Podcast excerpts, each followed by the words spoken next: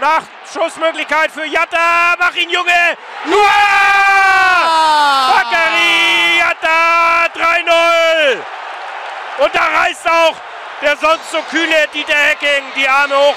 Und Jatta, der läuft zur HSV-Bank. Alle, Heuer Fernandes, alle sind sie natürlich bei ihm.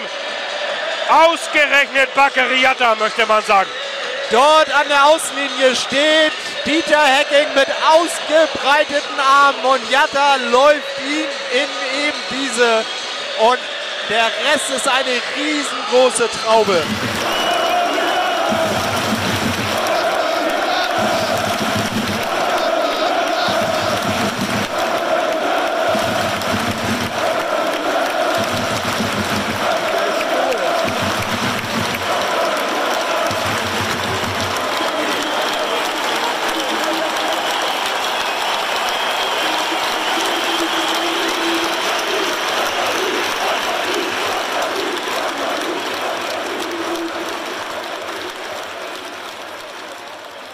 Moin, liebe Zuhörerinnen und Zuhörer des Volksparkgeflüsters. Wir melden uns heute am Dienstag mit Folge 40 nach dem Sieg im Nordderby gegen Hannover 96. Und hier sind wieder Nando. Und Witte. Und Lasse. Und Berger. Und Anki weilt immer noch im Urlaub und genießt das nicht mehr ganz so gute Wetter in Norddeutschland. Liebe Grüße auch von Anki. Wir haben uns im Stadion alle zum ersten Mal live gesehen. Und bevor wir zu unseren klassischen Themen kommen, möchten auch wir noch einmal ganz kurz zu Baccariata etwas sagen, und zwar etwas sehr Erfreuliches. Am Montag hat die Hamburger Behörde, die für ihn zuständig ist, bestätigt, dass alle Dokumente, die vorliegen, beglaubigt echt sind und es somit keinerlei Anhaltspunkte für diese Gerüchte von der Sportbild gibt und damit das Verfahren abgeschlossen ist. Baccariata ist Baccariata. Entsprechend haben heute auch nach diesen Erkenntnissen alle drei Vereine, die bisher den Einspruch aufrechterhalten haben, nämlich Nürnberg, Karlsruhe und der VfL Bochum, die Einsprüche zurückgezogen. Der DFB hat den Fall geschlossen, Thema durch, beendet. Wundervoll. Was haben wir heute für euch? HSV gegen HSV diskutieren wir ein wenig. Dann natürlich den Man of the Match des fünften Spieltages. Auf Wunsch unserer Zuhörer werden wir jetzt äh, in den nächsten fünf Folgen jeweils immer einen Podcaster bitten, ein wenig zu erzählen, wie er überhaupt zum HSV gekommen ist. Und danach haben wir wieder abseits des Platzes die finalen Transfers der Sommerperiode und da diskutieren wir auch noch drüber. So, Hannover war zu Gast im Volkspark mit 54.732 Zuschauern den, das bestbesuchteste Heimspiel dieser Saison. Hacking schickt die gleiche Elf wie im letzten Spiel gegen den KSC auf den Platz. Wir gewinnen 3 zu 0 durch Tore von Kittel, Kinzombie und Bakary Wechsel Papadopoulos für Jung, Hand für Kittel und kurz vor Ende noch Wood für Jatta. Schiedsrichter Bastian Dankert musste keine einzige gelbe Karte zeigen, wenn ich das hier richtig notiert habe. Und die beliebten Statistiken. Der HSV war in den Zweikämpfen mit 47 zu 43, 53 Prozent äh, Zweikämpfen unterlegen. Passquote nahezu identisch, 81 Prozent Genauigkeit beim HSV, 80 bei Hannover. Torschüsse 18 zu 9 zugunsten des HSV. Ecken 4 zu 3 zugunsten des HSV. Ballbesitz 53 zu 47 Prozent zugunsten des HSV. Und die Laufleistung mit 115,86 zu 111,1 Kilometern ebenfalls zugunsten des HSV. Und Coach Bürger fängt mit der Analyse an.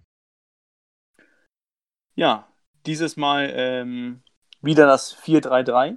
Ähm, dieses Mal war ich ja nicht wieder im Stadion, konnte das richtig schön von der Nordkurve aus beobachten.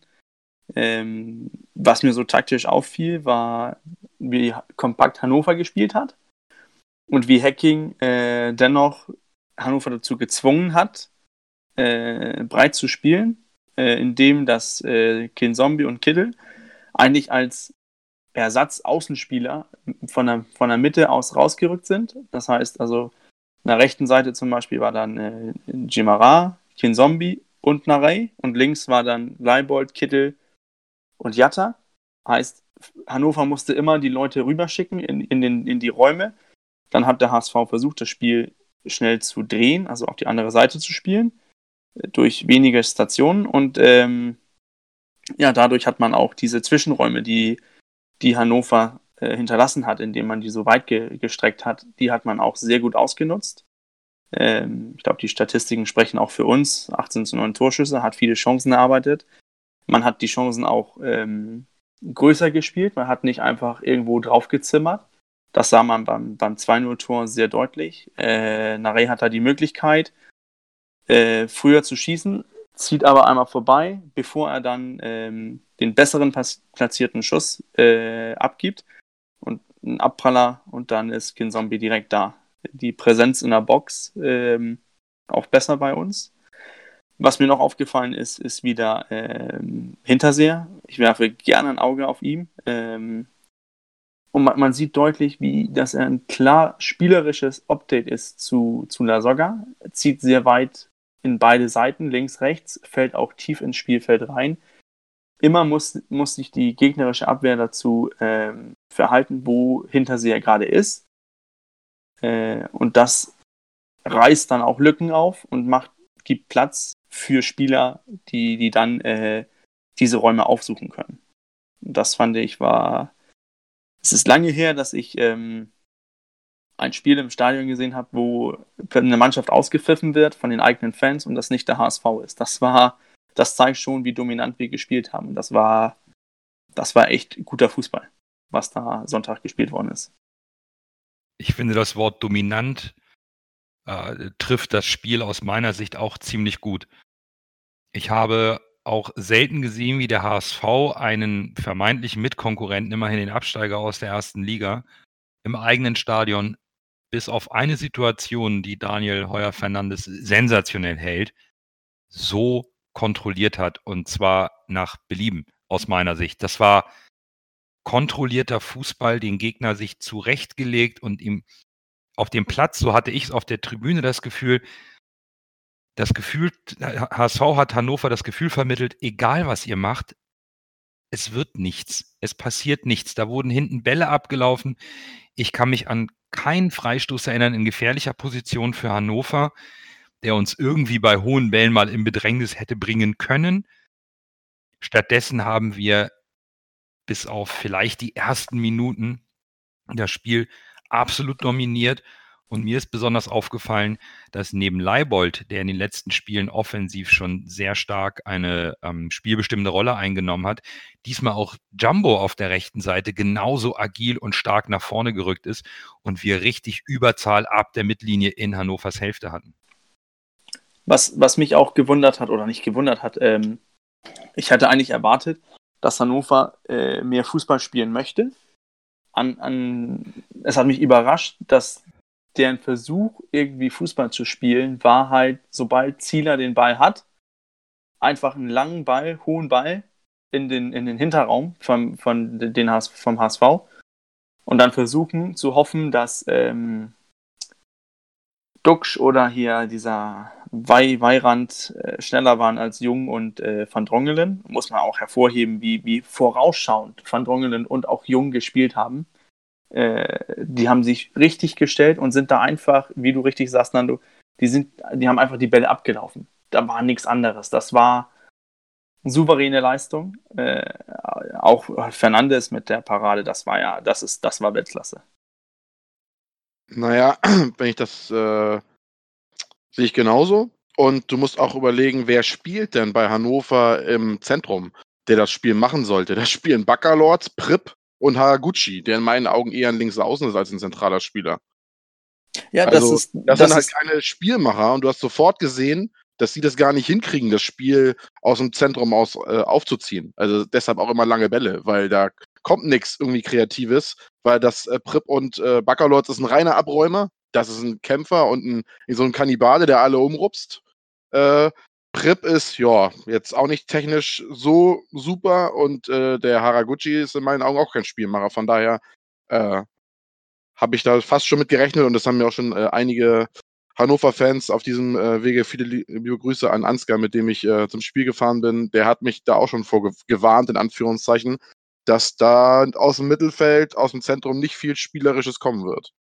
Nee, das, das, ist, das verstehe ich. Also das, das, und das, ich glaube, das ist auch die Umstellung, die man als als absteigender Verein auch irgendwie machen muss, dass man plötzlich, äh, dass du in der ersten Liga als, ähm, äh, oh, jetzt fehlt mir das deutsche Wort gerade, als, als Team in, im Abstiegskampf kannst du bolzen, kannst du, kannst du beißen, kannst du kratzen auf lange Bälle spielen und plötzlich steigst du ab und musst spieldominant sein. Da ist auch Richtig. irgendwie bei der Kaderplanung von Hannover was falsch gelaufen, denn die Spielertypen haben die nicht. Ich hätte jedoch gedacht, dass Hannover versuchen würde, irgendwie Fußball zu spielen. Und, und äh, da kam von denen, da kam ja gar nichts. Also äh, ich glaube, die haben in der zweiten Hälfte, haben die zweimal versucht, irgendwie ein bisschen äh, vom, vom, von Zieler aus direkt mit kurzen Bällen das Spiel aufzubauen, aber wurden kurz angelaufen, dann den Rückpass und dann wieder langer Ball und versuchen, hoffen, dass da irgendwas kommt. Äh, da hat Hacking äh, Slomka ganz äh, toll direkt ausgecoacht, kann man so sagen. Was sagt denn unser alter Hase Fiete dazu? Ja, also äh, äh, das äh, Hacking äh, die Hannoveraner auf Außen gezwungen hat, stimmt nicht ganz, weil das war nämlich äh, eigentlich der Plan von, von hier Slomka. Er wollte über Außen, hat aber nicht geklappt so, weil wir nämlich noch weiter Außen spiel, gespielt haben. Also das, äh, er ist da nicht, da nicht ins Spiel gekommen. Das war sonst eigentlich sein Plan. Er wollte über Außen ins Spiel kommen, bloß das haben Leibold und, und Gemarat haben das äh, zusammen mit äh, den hier mit, mit Kittel und, und Kinzombie haben sie die Außen einfach dicht gemacht. Und ja, aber das, das meine ich auch damit, dass wir, dass ja. wir da die, diese, dass wir jetzt da Hannover dazu gezwungen haben, wenn wir mit drei Leuten da auf der Seite spielen, dass die dann auch Leute investieren müssen und dadurch diese Lücken zentral auch entstanden sind. Ja, zentral ist ja eh nicht deren Stärke, weil äh, da haben wir ja gerade eben drüber geschnackt. Äh, Im zentralen Mittelfeld haben sie ja nichts. Also nichts, nichts Vernünftiges. Ja, ja, sind Fighter sind das, sind Kämpfer, aber das äh, ist eben, sind, sind, eben keine Spielmacher. Und äh, insofern war Hacking schon ziemlich klar, die können nur über die Außen kommen, denke ich. Das war schon ganz interessant. Ähm, was mir aufgefallen ist, äh, sie haben mit einer Fünferabwehr gespielt, davor eine Doppelsechs. Und wir haben es regelmäßig geschafft, zwischen die Reihen zu kommen, also zwischen die Fünferabwehr und die Doppelsechs. Und äh, waren meistens mit, mit zwei, drei Spielern beim Angriff äh, da vertreten. Und, und äh, das darf eigentlich nicht von, von Hannover Sicht nichts passieren. Also das, das war extrem schlecht verteidigt, war das. Also ähm, was ist mir noch aufgefallen? Äh, die Körpersprache von uns, die war, das, das habe ich seit, seit Ewigkeiten schon lang, schon nicht mehr gesehen. Äh, wir waren, sonst, sonst waren wir es eigentlich immer gewohnt, entweder sind wir äh, verunsichert oder wir sind überheblich. Und dazwischen gab es nicht viel. Und gegen Hannover, wir waren unheimlich selbstbewusst. Wir hatten den Kopf hoch. Wir wussten alle, was wir machen sollten, oder vielmehr unsere Spieler wussten, was sie machen sollten. Und die waren trotzdem extrem fokussiert. Die wollten das Spiel gewinnen, die wollten richtig gut Fußball spielen. Und das fand ich klasse. Und das ist letztendlich das größte Geheimnis unseres Sieges, denke ich. Also das, das war klasse. Das war und, und wenn, wenn ich, wenn ich sehe, äh, Leibold, wie der sich in den fünf Spielen entwickelt hat, der spielt so dermaßen selbstbewusst und schöne Pässe in die Spitze und, und äh, fein loben wir ja sowieso, Kittel auch und, und Kinzombie kommt jetzt auch noch langsam. Und was auch ganz interessant ist, als ich, ich, ich saß ja auf der Süd hinterm Tor und in der ersten Halbzeit dachte ich: „Oh mein Gott, also Narei, der macht ja nur echt kein gutes Spiel. Der also, gegen wen wechseln wir den am besten aus? Setzen wir da Jairo ein oder oder wen?“ Und Und ich habe das jetzt alles nochmal im, im äh, Real Life gesehen. Und sorry, der hat ein richtig gutes Spiel gemacht. Und, und nicht nur wegen seinen, seinen äh, Vorlagen, sondern der hat auch sonst ein richtig gutes Spiel gemacht. Das ist mir im, im Stadion absolut nicht aufgefallen. Das ist, du hat, man hat eine andere Sicht und, und äh, da sieht das alles ein bisschen anders aus und äh, man hat auch nicht so den Überblick, äh, wie, wie, wie die denn verteilt sind, die Spiele, wie sie laufen. Äh, man macht sich da auch nicht ganz so viel Gedanken, welche, welche taktischen Aufgaben der Spieler wohl hat. Und äh, der hat aber ein richtig gutes Spiel gemacht. Und, und äh, im Stadion, ich hätte ihn nach einer halben Stunde ausgewechselt, muss ich ganz ehrlich sagen. Das ist, ist, ist also, unheimlich interessant, fand ich. Ist es auch. Also Hacking hat auch nach dem Spiel gesagt, Narei hat ein Bombenspiel gemacht. Hat er auch. Und äh, wir hatten ja, wir haben ja noch, noch jemanden, der, glaube ich, in diesem Spiel eine gewisse Bedeutung hat. Lasse, jetzt war das am Sonntag für dich dein Geburtstag mit kompletter Stadion-Choreografie Extra für mich. Extra für dich.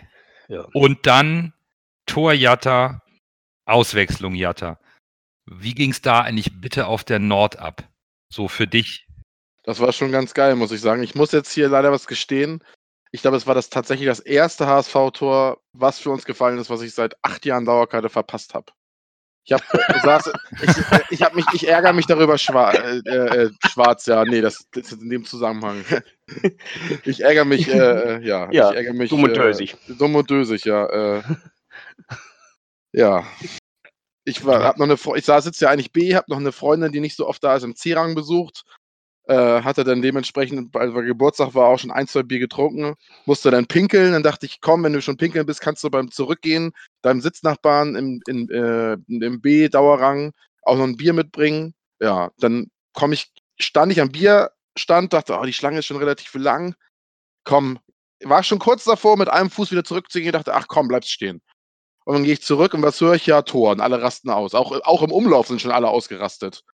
Aber ich bin dann möglichst schnell zum Platz, um mitzusehen, wer das, was passiert ist. Und dann haben mir die Leute, die da saßen, erzählt, ja, Jatta hat das Tor geschossen. Ich habe es mir dann später in der Zusammenfassung auf der Zone angeguckt, war, habe trotzdem fast Pipi, hatte wirklich noch Pipi in den Augen, auch bei der Dazone-Zusammenfassung. Äh, aber die Auswechslung war natürlich äh, der Hammer. Also da hat uns jetzt natürlich auch die Regel, dass äh, die Spieler, glaube ich, an allen vier Linien ja. ausgewechselt werden dürfen, auch Korrekt. noch in die Karten gespielt. Man hat auch gemerkt, dass ja. ihm das tatsächlich ja fast schon ein bisschen unangenehm war. Also er ist jetzt nicht da rausgegangen, weil er sich jetzt hat feiern lassen wollen, sondern es ist aber jetzt dieser neuen Regel geschuldet und äh, die Leute haben ihn natürlich mega abgefeiert, was äh, einfach nur fantastisch ist. Ich naja, aber jetzt sicher, dass Hacking das genau so gewollt hat. Das wollte ich gerade sagen. Das hat Hacking definitiv gewollt. Ich fand es toll, dass Hinterseher vor der, also bei der Auswechslung zu ihm hingeht, ihn in den Arm, ihm noch was sagt und ihn dann da rausschickt, so, komm Junge, das ist deins. Das ist nur deins und wir finden das alle super. Das war riesig. Aber Lasse, es ist klar, dass du jetzt künftig immer zu diesem Zeitpunkt Bier holen gehen musst, weil Jatta muss noch ein paar Tore nachlegen. Ne? Also wir, wir gönnen uns das jetzt auch, ne? ist klar. Bei Heimspielen weißt du Bescheid, so ab der 70. fängst du an, Pipi zu machen und Bier zu holen, mhm. damit das funktioniert. Sag mal, Bürger, du als hier fast B-Lizenz-Coach, wie siehst du das, wenn ich dir sage, dass der HSV neben dem Fakt, dass wir die beste Offensive und Defensive der Liga stellen und Tabellenführer sind, in den bisherigen Saisonspielen 61 Mal Torschüsse abgegeben hat, davon gegen 33 aufs Tor. Also wenn wir mal schießen, dann ist mehr als also 54 Prozent, also sprich flach gesagt, so jeder Zweite geht aufs Tor. Und von diesen 33 hauen wir dem Gegner auch direkt mal 13 rein. Also 40 Prozent unserer Schüsse aufs Tor sind dann auch noch drin. Was, was sagt das für dich als Coach? Ist das einfach nur geil oder äh, ist das irgendwo auch anhand des Spielermaterials genau so zusammengestellt, dass man endlich mal aus gefährlichen Positionen ab 20 Metern einfach von 20 bis 0 Meter Gefahr ausstrahlt? Also ich glaube, das, das kann jetzt ein bisschen eine, längere Antwort werden und auch ein bisschen äh, Dann mach's sagen, kurz. sehr, sehr, sehr taktisch. Ähm, ich glaube, es ist eine Mischung. Also erstmal äh, ganz am Anfang, ich finde ja ähm, die letzten Jahre, ich finde es auch ärgerlich, dass bei, dass in Deutschland sowas wie Expected Goals noch nicht so angekommen ist, dass man sich die Statistiken immer da hervorholen kann. Ähm, Expected Goals, für die, die das nicht wissen, ist eine Statistik, äh, die wie, wie groß deine Chancen sind, wie viele hast du, ist das mit dem starken Fuß, äh, recht, den schlechten Fuß, ist es mit dem Kopf, äh, ist es unter Druck, nicht unter Druck. Und daraus wird dann herausgerechnet, wie groß sind die Chancen, wie viele Tore hättest du machen können oder müssen. Äh, Entschuldigung, in, in Deutschland im Vergleich mit welchem Land oder ist es selbst in Dänemark schon? Also in, Äh, in Dänemark wird es von den, von den Experten und, und anderen Fußball-Podcasts äh, ziemlich oft genutzt. Das, ich Mhm, weiß, es okay. kommt auch ein bisschen in England an. Aber es ist ja, wie gesagt, du kannst diese Statistik auch selber äh, erstellen. Mhm. Deswegen ist es auch so eine Statistik, wie siehst, wie zum Beispiel Lasse und ich können ja nicht denselben Eindruck haben, was ist jetzt unter Druck, was ist nicht unter Druck. Äh, welche Situation sehen wir wie gefährlich, wie viele Punkte soll die haben. Aber so Mhm. zum, zum, zum Grundlegend finde ich ja, dass wenn man, wenn man das Spiel, die Spiele jetzt dieser Saison sieht, zwischen und das mit den Spielen der letzten Saison ähm, zusammenfasst oder zusa vergleicht. Die Spieler haben irgendwie mehr Zug zum Tor. Ich glaube, das ist auch, hat auch was zu sagen mit den Spielertypen.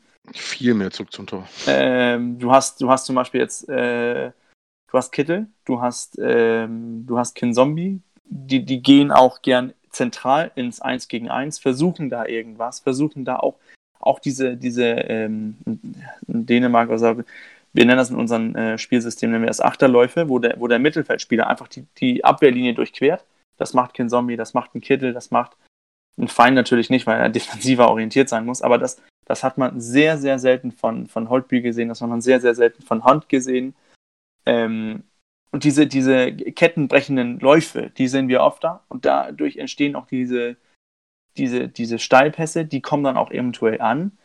Wir haben einen Stürmer, der mehr Räume schafft. Dadurch werden die Räume in der Abwehr auch größer.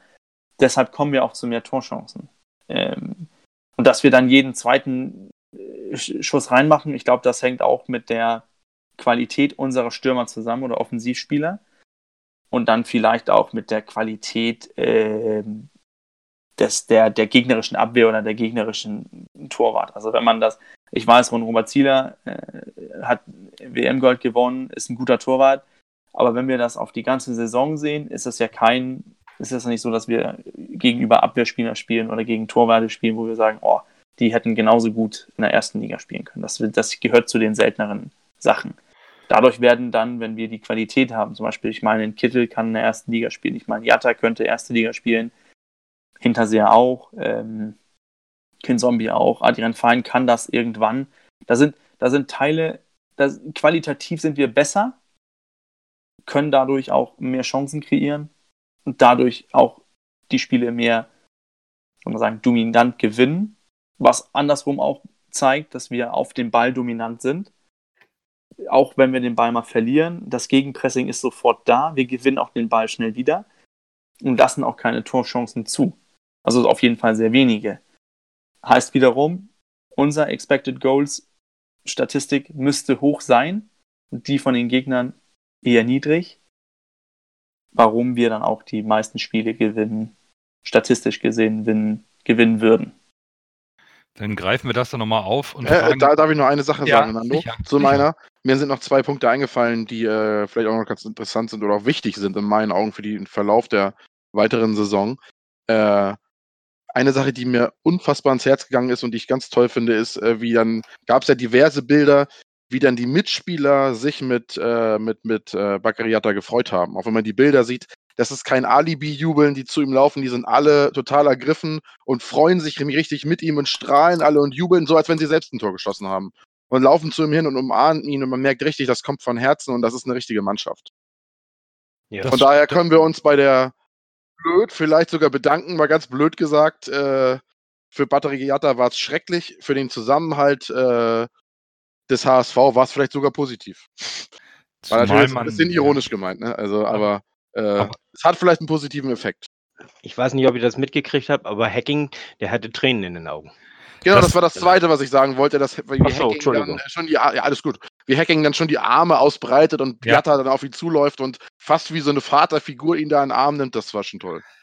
Und was mir noch auf der Südtribüne, wo ich sitze, aufgefallen ist, als Heuer Fernandes diese Doppelparade hat, da steht der angeblich so introvertierte und nicht integrierte Bobby Wood und reißt die Fäuste hoch und brüllt den Fernandes an, wie geil er den gehalten hat.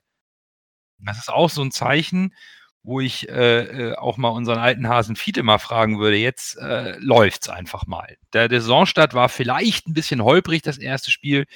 Pokal, na, war schwierig, aber jetzt gerade läuft's. Jetzt mal so zum Abschluss dieses Spiels, Fiete, deine Einschätzung in Richtung Länderspielpause. Bleibt das so? Kriegt Hacking das hin? Hat er das im Griff? Liegt's nur an Hacking oder äh, sind wir zu schnell schon zu gut in die Saison gestartet? Also wir sind sehr gut in die Saison gestartet. Wir sollten das aber nicht überbewerten. Das möchte ich ganz klipp und klar sagen. Also das, äh, wir, haben, äh, ich, mir sitzt die letzte Saison noch immer unheimlich in den Knochen.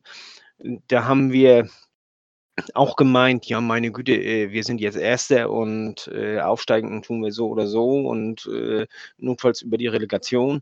Ja, Schatten in Erden, also wir sind Vierter geworden. Ne? Mhm. und äh, durch eine extrem äh, beschissene Rückrunde. Und wir haben jetzt gerade erst fünf Spiele gespielt. Das muss uns bewusst sein. Und äh, unsere Mannschaft harmoniert schon sehr gut. Äh, wenn Stuttgart äh, nur äh, ein bisschen besser harmoniert, dann rollen die uns davon. Wenn äh, die hier äh, Hannover hat Aogo und und Stendera geholt. Oh, ja, Noch- aber ja, Na, sind- darüber. Sind, sind nicht die, die, äh, die Bombenspiele, aber wenn das läuft mit denen, wenn das harmoniert mit denen, wenn, wenn Slomka das zurechtkriegt, dass das Ganze ein, ein funktionierendes System wird, dann läuft das da auch runter.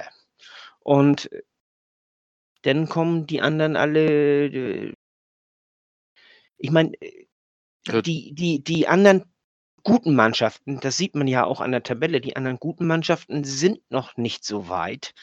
Das, das sieht man ja auch an, an der Tabelle. Äh, Dritter ist Osnabrück, vierter ist Sandhausen. Da, da, da passiert noch einiges. Also, äh, Mhm. aber ich zum Beispiel sehe Hannover absolut gar nicht in der Aufstiegsrolle. oder, oder umgekehrt Null, natürlich. Also, null. Ja, nein, Ich, ich, auch glaube nicht. eher, ich glaube, Hannover muss sich tatsächlich, oh, oh, ohne jetzt, vielleicht liege ich auch total falsch, aber ich Hannover muss sich, glaube ich, eher sogar tatsächlich nach unten orientieren. Für mich ist das ein Kader, der nicht vernünftig zusammengestellt ist. Ähm, wo, wobei ich die beiden, äh, die sind ja beide heute erst, äh, heute erst verpflichtet worden, weil sie ja beide auch vereinslos waren. Stendera ist kein, kein schlechter, aber auch schon ewig ohne Spielpraxis. Wir waren ja auch dran. Und ich glaube Ja. nicht, dass der das, das Kreative im Mittelfeld da alleine richten kann. Und Dennis Aogo, äh, Entschuldigung, ist kein Spieler für mich, der irgendwie äh, eine Mannschaft zum Aufstieg bringen kann. Wenn, wenn Slomka das zurechtkriegt. Ja, Ich, ich, ich, ich sage ja nur wenn.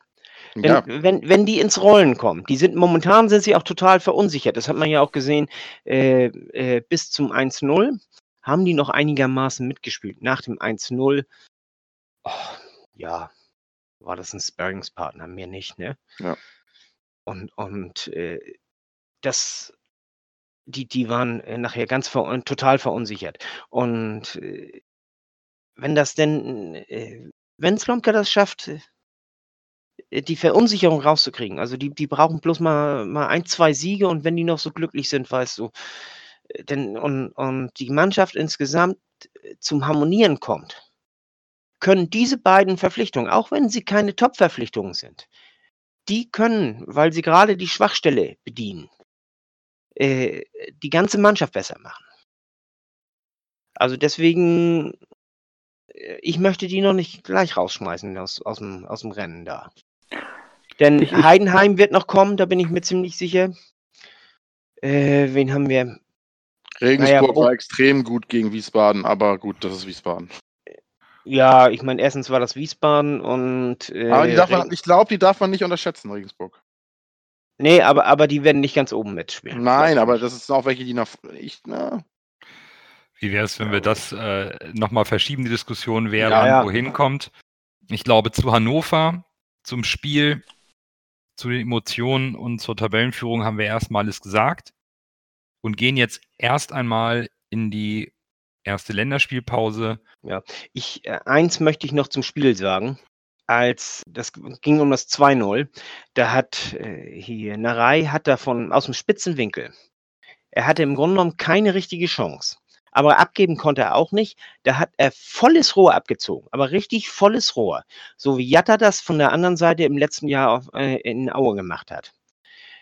Dann bleibt dem Torwart eben nichts anderes übrig. Fangen kann er nicht und abklatschen lassen muss er nach vorne.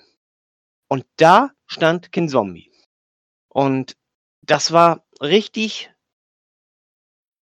genau richtig gemacht von, von Narei. Und das ist etwas, was ich mir von Jatta auch ein bisschen mehr wünsche, wenn er aus dem spitzen Winkel kommt, dass er so richtig volles Rohr abzieht, dann muss der Torhüter nämlich abklatschen lassen. Der kann den nicht fangen, der kann den äh, nicht äh, nach außen abklatschen lassen, der muss den ins Spielfeld abklatschen lassen. Und das haben die ja, richtig super Zieler sieht da ja nicht gut aus. Nee, Das ist, das ist, der Zieler sieht da, sieht da ziemlich schlecht aus. aber, aber aber, jetzt, wo Zie- das- wa- aber was, was soll Zieler denn machen? Wenn, wenn, äh, Ja, das, das war nämlich, das war nämlich ein wirklich strammer Schuss. Und fang, fangen kann er den nicht. Und wohin soll er den denn abklatschen lassen? Wenn er den Ja, nach, zur anderen Seite abklatschen lässt ist, er, lässt, ist er im Tor.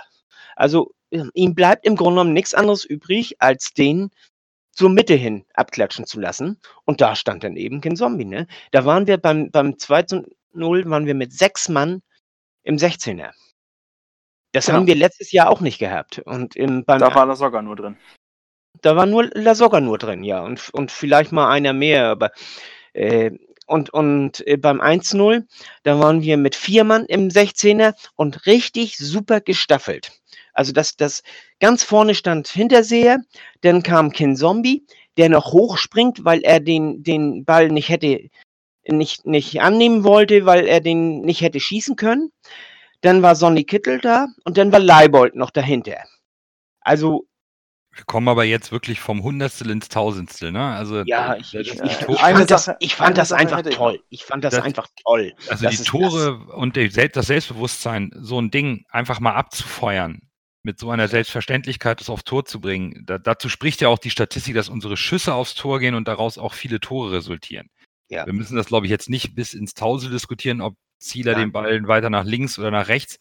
Die Situation war so rausgespielt, dass wenn man da mit diesem Selbstvertrauen, da ist es auch egal, ob es eine Reihe ist oder wer auch immer, so aufs Tor zimmert, dann ist die Wahrscheinlichkeit eben groß, dass wir daraus was machen. Und momentan haben wir das Glück, dass wir auch richtig stehen. Und diesmal war es sogar ein Mittelfeldspieler und nicht der Stürmer, was auch gut ist. Und dann ist er drin.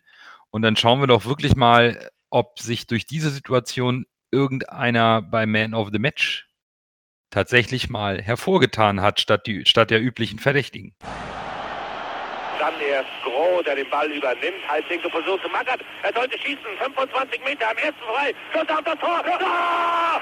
Tor! Ein herrlicher Treffer. Ein wunderbarer Treffer. Angeschnitten. Der Ball fliegt da unhaltbar rechts ins Eck.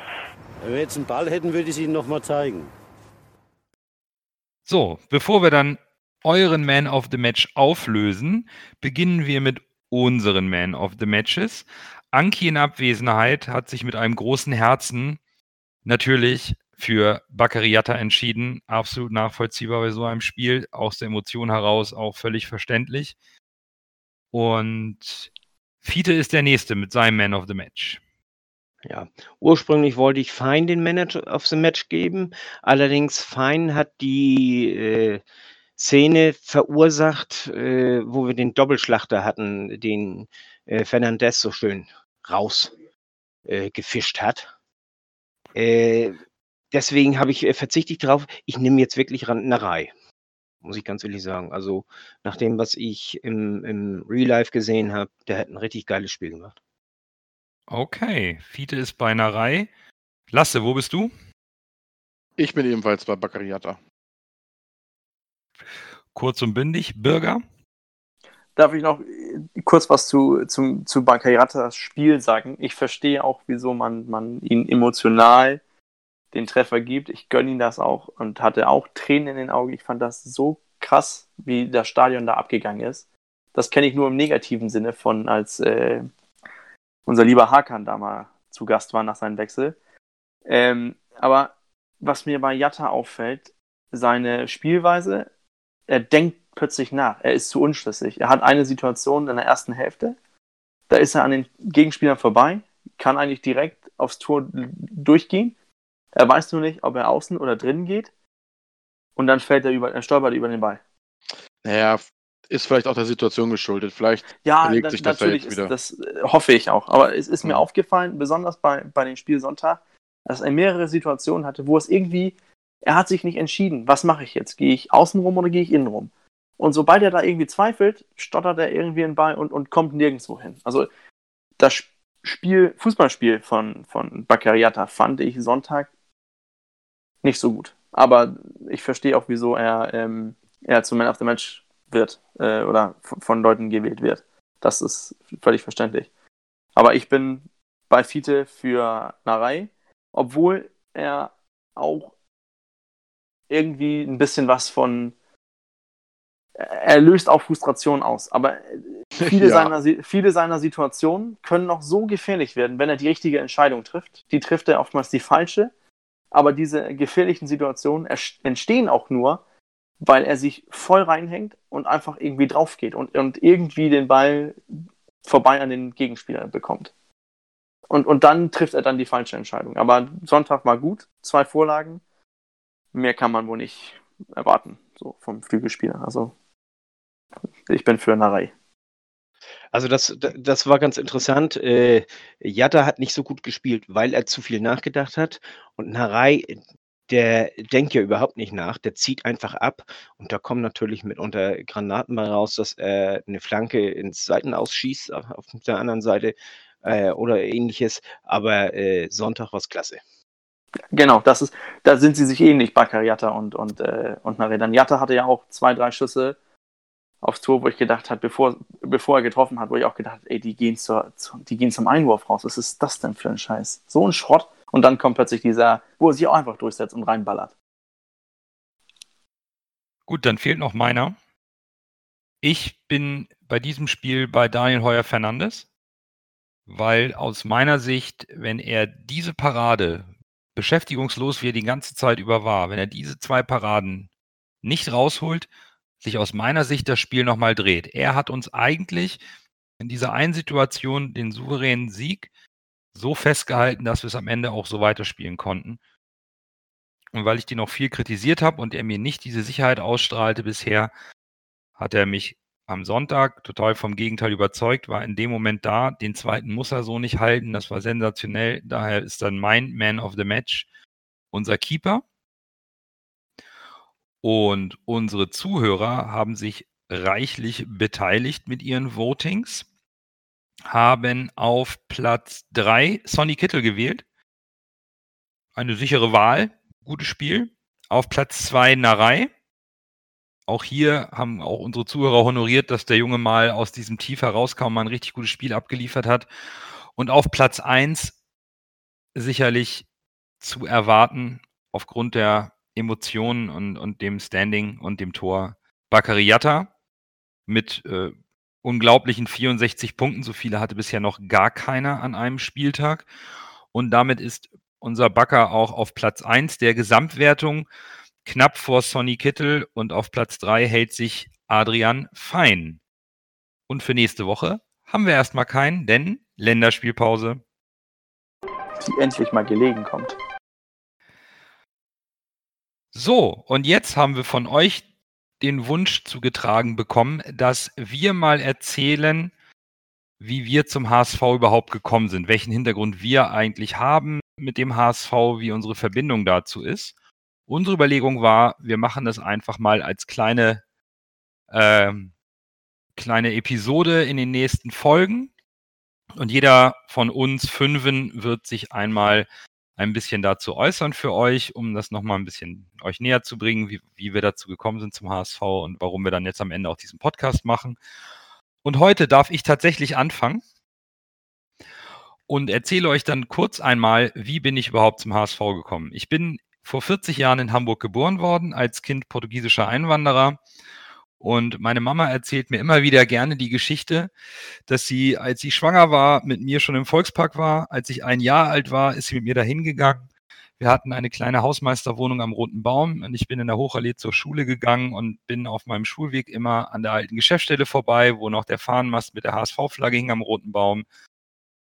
Hab dann angefangen, mal bei den Amateuren, auf dem, die noch am alten Roten Baum gespielt haben, ein bisschen zu gucken und durfte dann 1987 das Pokalfinale äh, in der Kinderklinik, weil ich da irgendwas an den Polypen irgendwie diesen so einen Eingriff hatte, das Pokalfinale sehen. Das war mein erstes Live-Spiel des HSV vorm TV.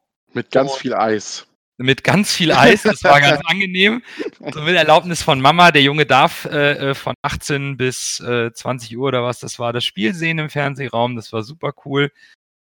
Ansonsten gab es immer nur die NDR2-Konferenz und natürlich dann die Sportschau. Und mein erstes Live-Spiel im Stadion war am 8.9.1990 HSV Gladbach, 3 zu 0.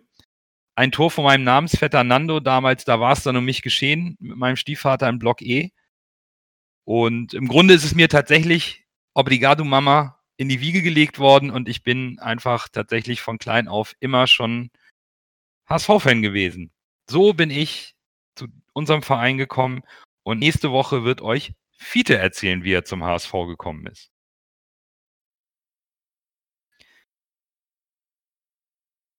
So, heute oder besser gesagt gestern ist das Transferfenster geschlossen worden und der HSV war noch einmal fleißig. Wir haben abgegeben einen Jugendspieler, Lenny Borges, 800.000 Euro zum AC Mailand, 18-jähriger Rechtsverteidiger, ein Talent, was uns verlässt.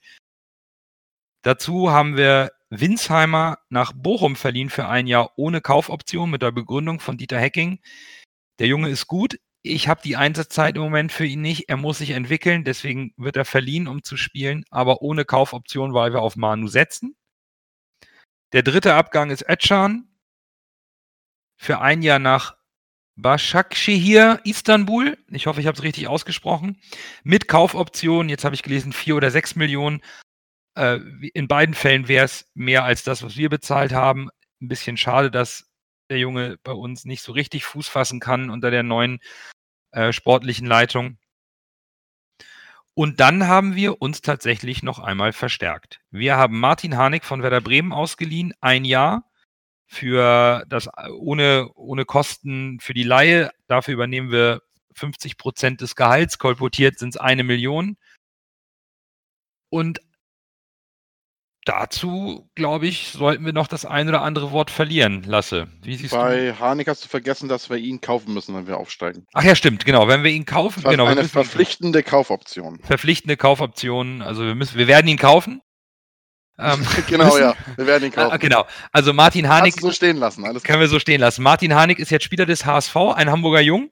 Lasse, was sagst du zu diesen vier Bewegungen, wobei Lenny Borges mal außen vor gelassen, zu den drei Bewegungen im Profi?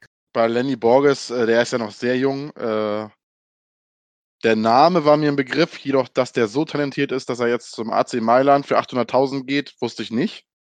Äh, ist vielleicht jetzt auch so ein, ja, interessanter Deal, weil Italien ist ja momentan nicht so in, sage ich mal, was Fußball angeht. Aber vielleicht sind sie ja wieder im Kommen, da tut sich ja viel bei Inter Mailand und AC Mailand. Äh, ja, bin ich gespannt, wie der sich so entwickelt. Auf dem, aus diesem Wege alles Gute. Äh, zeig mal der Welt, was du in Hamburg so gelernt hast in der Jugendakademie.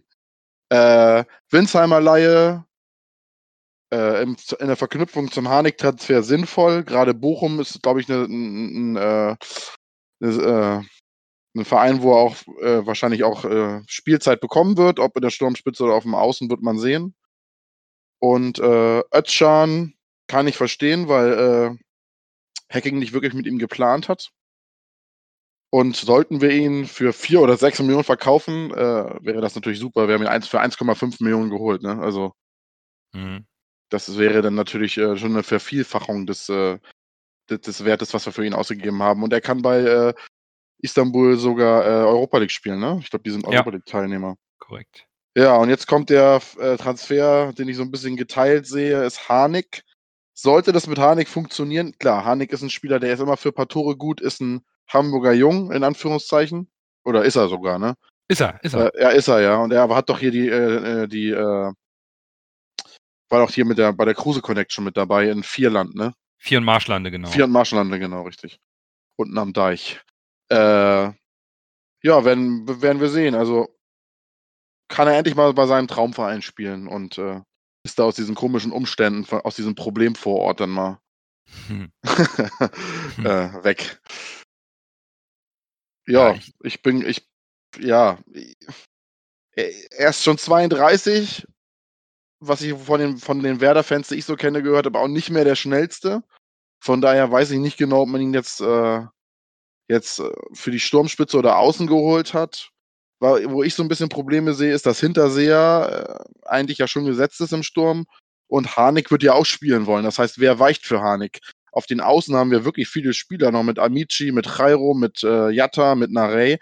Ich kann mir nicht vorstellen, dass einer, dass er dann auf Außen ist und dann äh, spielt Amici nicht oder Jairo nicht. Äh, also da doch eher für die Sturmspitze eingeplant sein. Stellen wir vielleicht auf einen Doppelsturm um mit Hinterseher und äh, Harnik oder äh, was denkt ihr da? Ja, Muss also er spielen? Ja, Hacking Er hat muss erst, nicht spielen, aber ich denke mal, so, wenn du so einen Harnik. Ja, genau, das ist das. Also er- erstmal hat Hacking ja gesagt, sie haben sich bewusst für einen erfahrenen Spieler entschieden, der auch schon mal ein paar äh, hier Statistiken in seinen Station, äh, Stationen aufs, äh, aufs auf Brett gebracht hat. Und weil man dann erstmal variabel ist. Ne? Er kann Tore machen, er kann vorlegen und er ist variabel einsetzbar. Ich, ich habe so ein bisschen, das, wir haben immer das Thema, ne, wenn ein Spieler von Bremen kommt, dann sind wir immer ein bisschen, uah, verstehe ich auch. Ja, mein Gott. Ja, aber auf der anderen Seite Das versuche ich, ich, ja, es hat ein kleines Geschmäckle, aber äh, ich versuche das eigentlich nicht all- zu beachten. allgemein, ne? HSV Ja. und Bremen ist halt nicht so grün miteinander oder auch nicht so blau, je nachdem, aus welcher Sicht man das sieht. Ähm, ich, kann, ich kann da immer ein bisschen die Vorbehalte verstehen, wenn da ein Spieler kommt, der etwas älter ist und dann kommt er von Bremen und dann hat man dann gleich wieder ein bisschen. Auf der anderen Seite sportlich, äh, Martin Hanig hat gute Phasen gehabt, auch etwas schwierigere Phasen, aber, und das ist meine Ansicht zu diesem Transfer, wir sind ein Zweitligist und bekommen einen gestandenen Bundesligaspieler. Der wird uns in Summe verstärken und Ha- Hacking hat selber gesagt, und da habe ich jetzt einfach mal aufgrund der letzten Entwicklung beim HSV, seit Dieter Hacking da ist, auch mal Vertrauen. Es ist an ihm, das jetzt so zu moderieren, dass hier keine Probleme innerhalb der Mannschaft entstehen. Man ist sich also des Risikos bewusst. Martin Harnik kann und wenn er nur ein ähm, Lukas Hinterseher entlastet, sodass der Junge nicht immer durchspielen muss, sicherlich keine schlechte Wahl. Einer, der Nein. keine Anlaufschwierigkeiten haben wird, sich zu integrieren und sich im Fußball zurechtzufinden. Kann die Sprache, kennt die Kultur, kennt Hamburg und wollte unbedingt her. Finde ich jetzt prinzipiell erstmal positiv. Meiner ja, Ansicht und wenn der mal einen Lauf bekommt, das kann auch richtig positiv werden. Also, das äh, will ich gar nicht bezweifeln. Ich, ich finde nur diese, diese, was soll man sagen, diese, äh, diese Selbstverständlichkeit, dass man erwartet, Harnik soll spielen. Das, das, ich verstehe nicht, woher das kommt. Ich finde ich find den Transfer in der Modalität eigentlich ganz vernünftig. Man bekommt einen erfahrenen Spieler. Man, man muss mal gedenken, der, wir haben zwei Spieler im Kader, die über 30 sind. Aaron Hunt und Everton. Beide gelten für mich irgendwie als verletzungsanfällig. Ja, dann holst du mit Harnik noch einen, noch einen Stürmer dazu, der hat Erfahrung, der kann Tore machen. Ich glaube, in Morning Call habe ich gehört, er braucht für ein Tor in der zweiten Liga zwei Spiele. Wenn er jedes zweite Spiel trifft, finde ich das ganz okay. Und er macht Hinterseher Druck. Ich glaube nicht, ganz ehrlich, Hinterseher guckt sich doch Wood an und sagt, ich soll, der soll mir Druck machen. Und guckt sich Winsheimer an und sagt, so ein 19-jähriger Bube soll mir Druck machen. Ey Leute, das, das, das war kein Druck für ihn. Er wusste, er spielt. Und plötzlich kommt dann irgendwie, fällt er in ein Loch. Und jetzt, wenn Harnik da ist, Harnik will spielen, Hinterseher will spielen, die machen sich richtig Feuer hinter, unterm Arsch, beide. Und dadurch, glaube ich, ist das ein, ein guter Transfer. Ich glaube schon, dass Harnik weiß, ich bin nicht Stürmer Nummer 1. Ich bin vielleicht Stürmer Das Nummer ich. anderthalb. Das weiß ich nicht. Naja, natürlich, Ich glaube, wenn du Wenn von du Werder als- Bremen als- als, als, äh, als zu deinem Anführungszeichen Jugendverein wechselst und dem Verein, wo du schon Ewigkeiten hin, hin willst, der wollte ja schon länger zum HSV. Äh, ich glaube nicht, dass der äh, sich die ganze Saison mit der Position auf der Bank zufrieden gibt, ehrlich gesagt. Nicht bei einem Martin Harnik. Das ist auch nicht der einfachste Charakter, sagt man ja. Aber ich hoffe, dass, ich hoffe doch, dass wir keinen Spieler im Kader haben, die sich mit der Bank zufriedenstellen. Ich hoffe doch, alle Spieler wollen spielen. Und das finde ich ja gut. Ich, was, Nein, was, das, ich, ja. Okay, ja. was, was mir, es geht mir halt darum, dass dieser Kon Konkurrenzkampf da ist. Und den sehe ich leider nicht, wenn, ähm, wie heißt das, äh, zwischen Wood und Hinterseher oder Winsheim. Ich sehe uns, uns im, im Sturm klar quantitativ und auch qualitativ gestärkt. Nicht, dass ich Harnik besser einschätze als Hinterseher. Ich, ich schätze ihn halt nur, dass, dass die Alternative plötzlich da ist. Fällt Hinterseher drei Monate aus und wir müssen mit Wood oder Winsheimer auskommen. Winsheimer ist noch ein bisschen unerfahren und mit Wood, ey, da hättest du genauso gut mich im Sturm stellen können. Bin zwar nicht so schnell, aber ich treffe das Tor vielleicht. ja, er fehlt noch Fiete mit seiner Meinung zu den Transfers. Ja, also erstmal Lenny Borges äh, tut mir weh, muss ich ganz ehrlich sagen. Ist ein sehr talentierter Spieler und ja, ist, ist Hamburg-Spieler des, des äh, Jahres geworden, ne? Oder Jugend, Jugendspieler des Jahres. Also das, das wird man nicht, nicht so ohne weiteres. Äh, sicherlich ist äh, natürlich äh, die Chance groß, dass es einer vom HSV oder einer von St. Pauli wird, aber trotzdem, der, der ist schon gut. Der ist schon wirklich gut. Und ich hatte eigentlich gehofft, dass nächstes Jahr, übernächstes Jahr, dass er dann hochgezogen wird. Und, und naja, soll nicht sein. Was ganz interessant ist, AC AC Milan Mailand. ist ja auch nicht irgendwer, von daher. Nee, eben. Äh, ist nicht irgendwer. Und die haben dann ein ganz interessantes Konzept.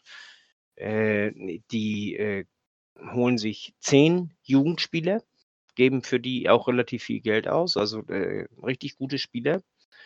Und äh, die werden richtig gut trainiert, also da, die geben da, äh, die geben sich viel Mühe, die, die sollen was werden und so.